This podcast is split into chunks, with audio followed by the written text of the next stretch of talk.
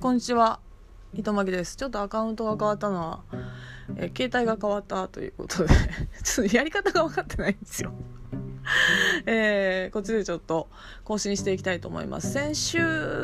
まあなんか偉そうにも喋り方についてお話をさせていただいてちょっと気持ちよかったっていうのがありまして続編という感じでお話をさせていただこうかと思うんですけれども、え、この間の放送を聞いていただいた方もそうでない方もご興味持てるように今回は、え、感情のコントロールということでお話をさせていただければと思う次第です。あのちょっと題名が大きく出過ぎたっていうのはあるんだけどこれはね触れないわけにいかないんですよ喋り方っていうところでいくとねただその世の中にはですねちゃんとに怒ってちゃんとに喜んでちゃんとに泣いたり喜怒哀楽を表現したりしながらちゃんとに説明を添えて話をしても相手に伝わらないことっていうのはまずあるっていうことをあの念頭に置いといてほしいんですよ。えその感情を相手が受け止められない関係性であればどんなにちゃんとに説明してもですね、えー、伝わらないことはあります。でそしてですね自分自身の感情の動きそのものが正確だったりとかするのであのこのね性格とかそういったことをコントロールっていうことまでいくと宗教とかねスピリチュアル関連の方向になるんですよ。実際は。えー、だその方向の、えー、話っていうのはね私にはちょっとできないので、えー、今回するのはその感情のコントロールっていうふうに大きく目打ったんですけれどもあくまでも喋り方のコントロールだっていうことを一応覚えておいてくださいこれがねちょっとね難しい説明になろうかと思うんですけれどもまあ、その一番最初に説明させていただくとですね感情というものなしで喋るっていうことはほぼほぼできないと思った方がいいです。えー、でその繕うこともできるのでね一応ね 感情というのは。ないと困るから。なので感情を抜きにして話すっていうことは結構極論だとお考えください。あの出てしまう感情に対して感情をコントロールするんじゃなくて出し方喋り方をコントロールするっていうのはそういった意味です。で、えー、実際のところですねこのお話で聞いた方がですね、あのー、こういう方に聞いていただきたいっていう側面があるのはですね、え相手がどうであれ自分自身が感情に流されて話ができなかったとか、えー、相手の感情に流されて主題を言い切れないでそのままになってしまったとか、え終わった時に後悔が、えあるっていうことは防げる内容にしていきたいと思います。実際ねいろんなことがあると思うんですよ。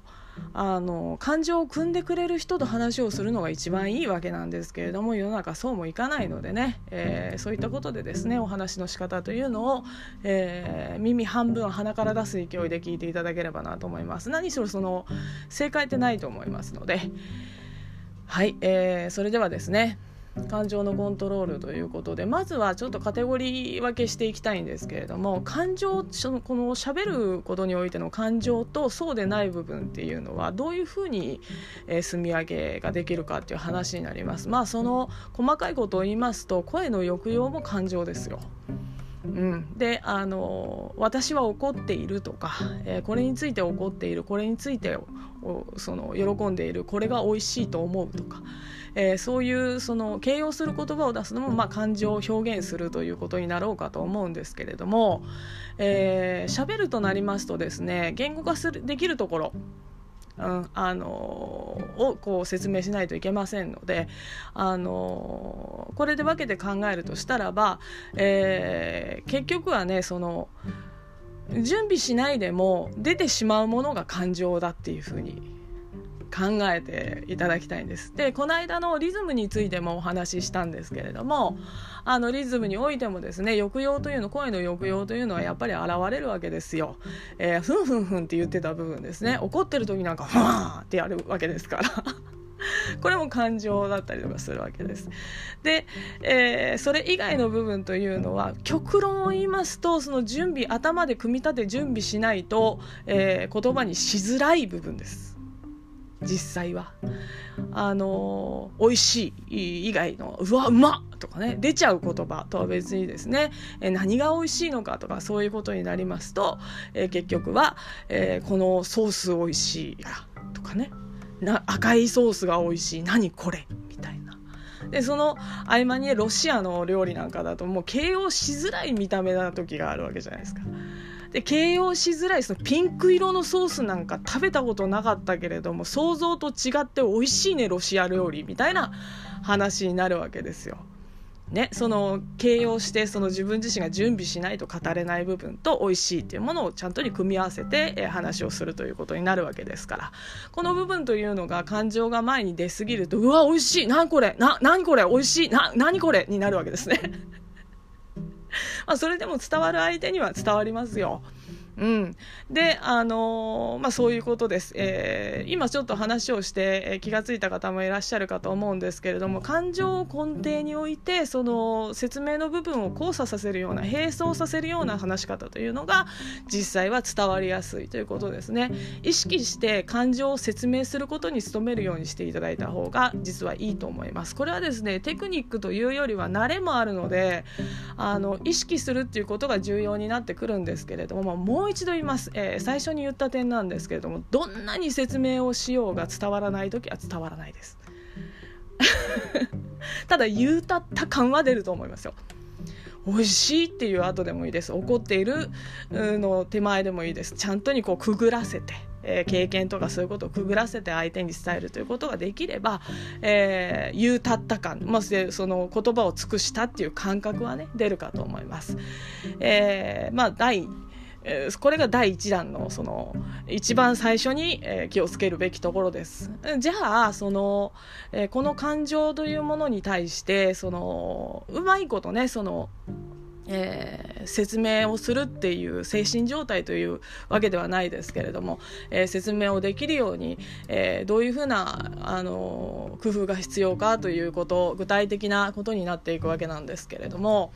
ここでねちょっと、えちょっと関係ない例を話そうかと思います。まあ、先々に出していこうかと思った例なんですけども例をね、まあ、相変わらず私は喋りに関しては原稿なしで話しておりますので。まあそういうアクシデントはあるんですよ。ちょっと休憩程度話を聞いていただければと思うんですけれども日本の文化に落語っていうものがありまして、ええ、でその落語というものっていうのは皆さん最後まで聞いたことっていうのは若い方も少ないかと思うんですよ。うん、でも NHK 落語とかねラジオ落語とかいろいろありますけれどもまあそのテレビにかじりついてラジオにかじりついて最後まで聞くとか見るという方は、まあ、最近では少ないかと思います。もちろんねそれが悪いっていうわけではないんですよ。というのもですね落語というもの自体ですねその今でこそ、まあ、この間というかまあ結構前に行った、落語が古参の追悼落語っていうのは私行ってきたんですけど、まあ、行われる場所がね読売ホールとかだったんですよ。有楽町のあの最上階とかだったわけですよ。でそういうとこに行くとですね、まあ、中座ができないわけです。最近ね。落語高尚なものとするとその中座ができない。でそうなるとまあ寝るっていう方法しかねつまらないと寝るっていう方向しかないわけです。ただその落語自体はですねそもそもはそんなに中座しづらいようなところでやるようなものじゃなかったと聞くわけですよ。庶民的なもので。面白くなければ中座ができるという。えそういったものだと聞くわけですね。であの落語に関して言うと皆さんあのお笑いと落語の違いとかお話をされる方いらっしゃいますけれども基本的に違うのは落語というのはそのオチまで話すということを目的にしているものだと思っていただきたいんですね。オチっていう落語オチ語落語みたいな感じ。えー、なので最後まで話し切って相手を中座させないみたいな、えー、そういったあのテクニックが必要なものなんですよ落語っていうのは。なのでその笑いを目的にしたものだけではないですね落語というのは。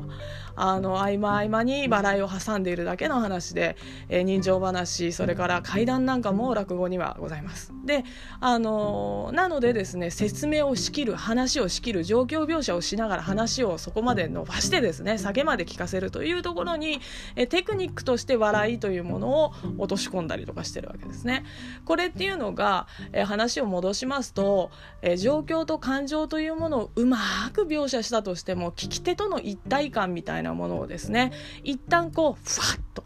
緊張と緩和なんかいう感じで紫尺師匠と呼ばれる人がね紫尺という人がおっしゃってるのが笑いっていうふうにおっしゃってますけれどもその一体感みたいなもの、えー、そういったものをですね挟むことによって相手に飽きさせないで聞かせきるっていうことができるようになるわけですね。これはですね落語に関してのことだけではないわけです。えー、なので先ほど申し上げた、まあ、ちょっと、え説明がずれ込みましたけれども、えどんなに状況を説明しながら感情といううものを表現してもダラダラと話していたら、え相手はもう飽きるわけですよ。えでこれがですねそのドパパみたいなねあの相手に対してどうでしょうと言ってみたりとか一旦その緩和させるっていう動きが必要になるわけですねどうしても。えこの、えー、そのなんていうか呼吸のようなタイミングというのを利用するということっていうのもこの感情のコントロールをしているように見せる喋りには非常に重要になってきます。これをうまく使うわけですね。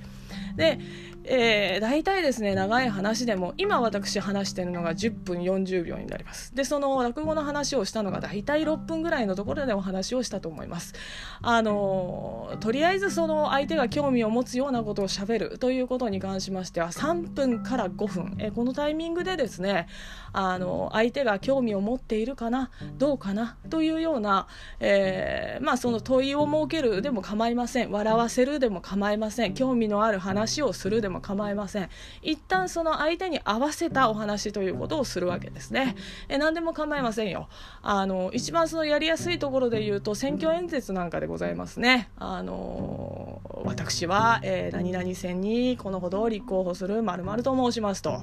ご説明の部分ですね。であの今回は、えー、何々に向かってこう、えー、頑張っております感情の部分ですね、えー、あのなんたらかんたらの政策においては私も遺憾に思うところでございます。うんたらかんたらと始まるわけです。この合間合間に工業あの工場というかその、えー、こう講演というか、えー、演説というものにはですねこの合間合間に必ず皆さんが通りかかった時にですね経験するところがございますね。どうでしょうか？です。え例えばですけどどうでしょうかです、え、聴衆が結構いるところでねやったりとかするやり方ですと皆さんその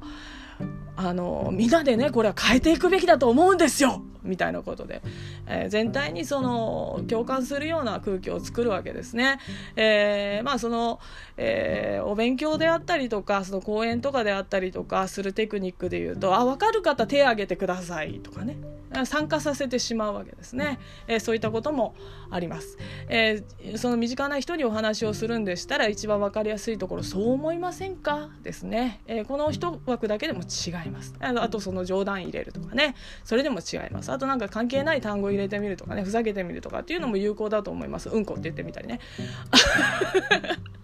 それはどうなんだって話ですけどうんこ。みたいな、えー、それでもその相手っていうのが聞いてるかなっていうような、えー、アクションをですね聞いてるんじゃダメなんですね、うん、どう思いますか？参加させる。または高等なテクニックとしては笑わせる。一体感を持たせるわけです。感情に一体感を持たせる。笑わせる。悲しませる。もう本当にどう思う？私すごいかわいそうでしょ？みたいなね、えー、こういうものを持つということがテクニックで必要になってくるわけですね。3分か5分に1回、えー、これをややり始めますとですねどうしても出てきてしまうのが話がそれすぎてしまって相手に伝わらないで何を喋ってるかわからなくなってしまう。ということもやっぱりその出てきてしまう恐れがあります。なのでこれを利用するわけですね、えー、3分か5分に1回、えー、内容について頭の中で復唱するっていう作業をするわけです。これがですね事前準備が必要になる項目になります、えー、また話が最初に戻りますけれども感情抜きでお話をするということはやっぱ難しいことです。感情を入れて話しても伝わらないということは皆さんあろうかと思いますよ。そういう方が聞いていただいてるんじゃないかなというふうに思いますので。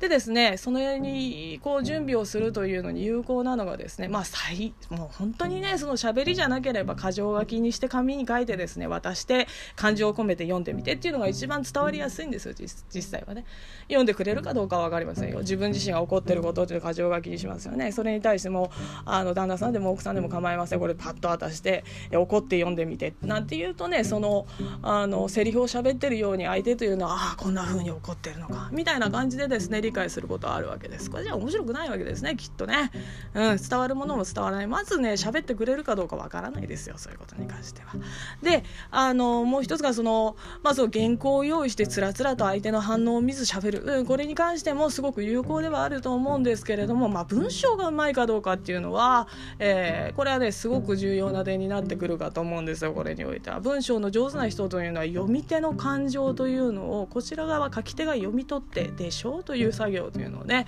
うまくやってるのが良き文章ですから、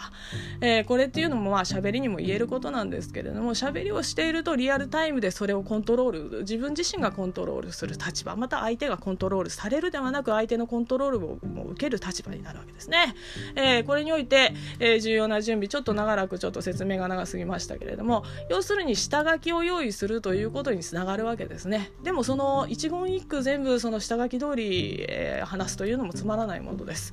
えーまあ、要求することに関して、えー、1行程度暗記できるように要約しておくという作業が事前準備で必要になるわけです。えー、話を戻します、えー、話をしている最中に感情を含めまして、えー、おしゃべりをするわけですね。感情をまあ地面に置いてですね自分の言葉をこう装飾して相手に伝えるわけですね。えー、おさらいしましょう、えー、3分か5分に1回相手にどうでしょうか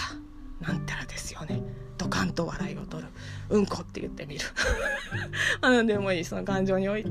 でその共有する時間を取る。この時にですね、えー、自分の頭の中では、えー、要約した自分の趣旨というのを一回思い返すようにするわけです。こうすることによって3分から5分に1回自分のしゃべるべきことに対してその回帰することができるわけですね、えー、ここからですねどんな風にこう話がそれたとしてもパッてなった時には、え自分が話そうと決めていたことというのを点滅させる。ということをすることによって3分か5分に1回自分に確認をすることができる。きるわけですね。えそれたと言ったら戻せばいいわけです。えそういうことをするというのが実際はその感情のコントロールしているように見せるまたその喋り方として出てきできてくるわけですね。感情が表に立ちすぎてどうでしょうかっていうふうに言ったら全然分かってないな相手はと言ったら説明の部分を色濃くする必要性がある、えー、それにはですね頭の中で要約した文章を点滅するということが重要になってくるわけです、えー、例えばですけれども例えばが多いですね、えー、まあその陥りやすいこととして相手の顔色を見たらはあちょっと怖がってる。はあ全然聞いてないみたいなことになると、え話をそらしてですね戻そうとしても戻れないっていうことがあるわけです、えこれを回避するための知恵の一つテクニックの一つとしてですね自分にしたその要約した文章に派生した単語を使った、えー、まあその別の話をするというのがあります。まあ何でもいいです。そのどうですかね？ちょっと簡単なところで言うと私はカレーが好きですっていう話をつらつらとしてたとしましょうよ。まあ本当にここの上野のカレーが美味しくてねとかねそういう話をしてたと思いましょうよ。はあはあと言いつつ相手は飽き始めてます。でも自分のカレー愛みたいなことは伝わるかどうかわからない。まあもうちょっと喋りたいところがある。上野の店だけじゃなくてその御徒町、えー、まああでもそのココイチの話までこちら側がしたいという気持ちになっていた時にはですね話をそらす必要があるわけです。こうなりますと相手の要求というのはもうちょっと違う話ありませんかね？カレー愛じゃなくてみたいな話になるわけですけれどもこの時にちょっとずらす方向としては例えばです、えー、じゃがいもの栽培を小学校2年生にやった時があったんだけど教室の中超絶臭くなった思い出あるよねとちょっと話をそらしてみるわけです。えー、ところがですねカレーから派生する単語で話をそらしてますから。どうしても相手の方には違う話と捉えられてもこちら側が方向転換するの早いわけですねじゃがいもといえばどこどこのカレー銀座の何菓子カレーのじゃがいもがでかくなっちゃってちょっと腹立っちゃったよみたいな感じで戻せるわけですね。えこの作業というのも3分か5分に1回もう本当にその、え相手の顔色を見たりとかしながらですね自分自身の話すべきことを頭の中で点滅させるということでですね、えー、できる可能性が出てくるわけです、えー、極論を申し上げますが、えー、こういうふうな話し方をしても相手が受け入れがたい状況自分の自身のね感情自体が間違った方向に動いている場合伝わらないことももちろんあるわけです。ではその伝わらないということに対し最終的にどのようにするかというと話を終わらせるということになります。これも事前の準備が必要になるんですけれども自分が話したいことがあると思ったらまあその一文としてねその、えー、こんなことを話すんだということを頭に点滅させるということが事前準備として必要だと申し上げましたがもう一つ必要になります。ここまでいったら話をやめるということです。これがですね、えー、最初の方にあの例え話として申し上げたその落語にも言えることなわけですね。下げまで話したらがお後がよろしいようでです。えこの線を設けておくわけです。相手が分かろうが分かる前かここまでにしておく、え分かった上でですね、えー、そんなこと起こるべきじゃないんじゃないのとかそんなに美味しいかねそれはその聞いた上での意見ですからこの後会話をどう展開していくのかっていうのはまた別の話になってまいります、えー、感情のコントロールできている方できていない方いらっしゃるかと思います。もちろんその感情のコントロールではないです。ある意味では喋り方のコントロールになります、えー、自分自身が、えー、伝えきったという感覚があればいいわけですから、え怒っている私はこれに対して抗議している喜んでいるこれが相手に伝わってるかどうかわからない下げ落ちまで話しましたよと、えそうしたらら向こうが「うん」ってなったとしても。伝えたっていうところまでいければとりあえずは自分を褒めてあげましょうというのが私自身の考えでございます。えというわけで、えー、この、うん、伝わったっていうことで私を褒めてあげましょうというのが私自身の今回の話のオチになります。5分に1回3分に1回一応ですね皆さんの興味があることを挟んで話をしてきたつもりなんですけれどもうまく伝わりましたでしょうか。えそんなわけで、えー、私が今回お話ししたのは喋り方感情のコントロールまたその感情のコントロールの具体的なやり方そして、えー、感情のコントロールではなく実際は喋りのコントロールであって、えー、伝わりきらなくても伝えきった自分を褒めてあげるっていうことが一番重要なんですよというお話をさせていただきました。皆さんの心にどう映ったでしょうか。洗脳されないように気をつけてください。間違っていたらばまあその鼻から流していただければと思う次第です、えー、まあ第3回は一応予定しておりますがあるか分かりません。ご清聴ありがとうございました。お後がよろしいようで。